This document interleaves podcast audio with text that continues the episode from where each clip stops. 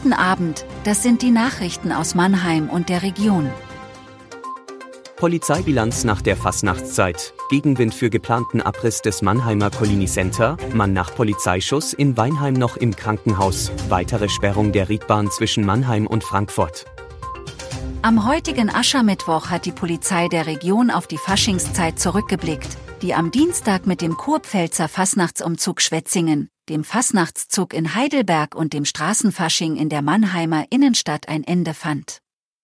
Im Rhein-Neckar-Kreis fanden gleich mehrere friedlich verlaufende Umzüge und Karnevalsveranstaltungen statt. Wie die Polizei mitteilt, besuchten mehrere tausend Menschen in Schwetzingen und Hockenheim, aber auch in Ketsch, Altlusheim, Malsch, Weinheim und Ilvesheim die Veranstaltungen. Die Vorsitzenden des Anwohnervereins des angrenzenden Collini-Wohnturms wollen den Abriss verhindern und kämpfen stattdessen für eine Sanierung. Zurzeit sammeln sie Unterstützer für die Einwendungen, die sie Ende Februar bei der Stadtverwaltung einreichen wollen. Denn die Mannheimer Stadtverwaltung prüft aktuell die Genehmigung des Abrissantrags, den der Investor Deutsche Wohnwerte, D W W, gestellt hat. Die D W W ist neuer Inhaber des Büroturms. Der von einem Polizisten nahe einem Spielplatz in Weinheim angeschossene vierunddreißigjährige liegt noch im Krankenhaus.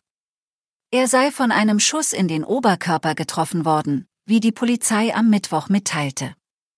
Bei dem Vorfall am Montag wurde die Polizei wegen eines Streits zwischen zwei Männern gerufen. Dabei hatte einer der Beamten einen Schuss abgegeben. In diesem Zusammenhang sei einer der Kontrahenten getroffen worden. Um was es bei der Auseinandersetzung ging, war am Mittwoch noch unklar. Ab fünfzehnten Juli wird eine wichtige Verbindung für Zugreisende zwischen Mannheim und Frankfurt wegen einer Generalsanierung sechs Monate gesperrt. Auch Anfang zweitausendvierundzwanzig soll die Strecke über einen längeren Zeitraum nicht befahren werden. Das bestätigt ein Sprecher der Deutschen Bahn am Dienstag auf Anfrage dieser Redaktion.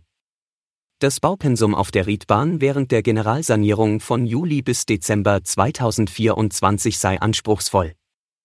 Die genaue Dauer der Sperrung könne erst nach Abschluss der Planungen kommuniziert werden, so der Bahnsprecher. Das war Mannheim Kompakt. Jeden Montag bis Freitag ab siebzehn Uhr dreißig auf allen gängigen Podcast-Plattformen.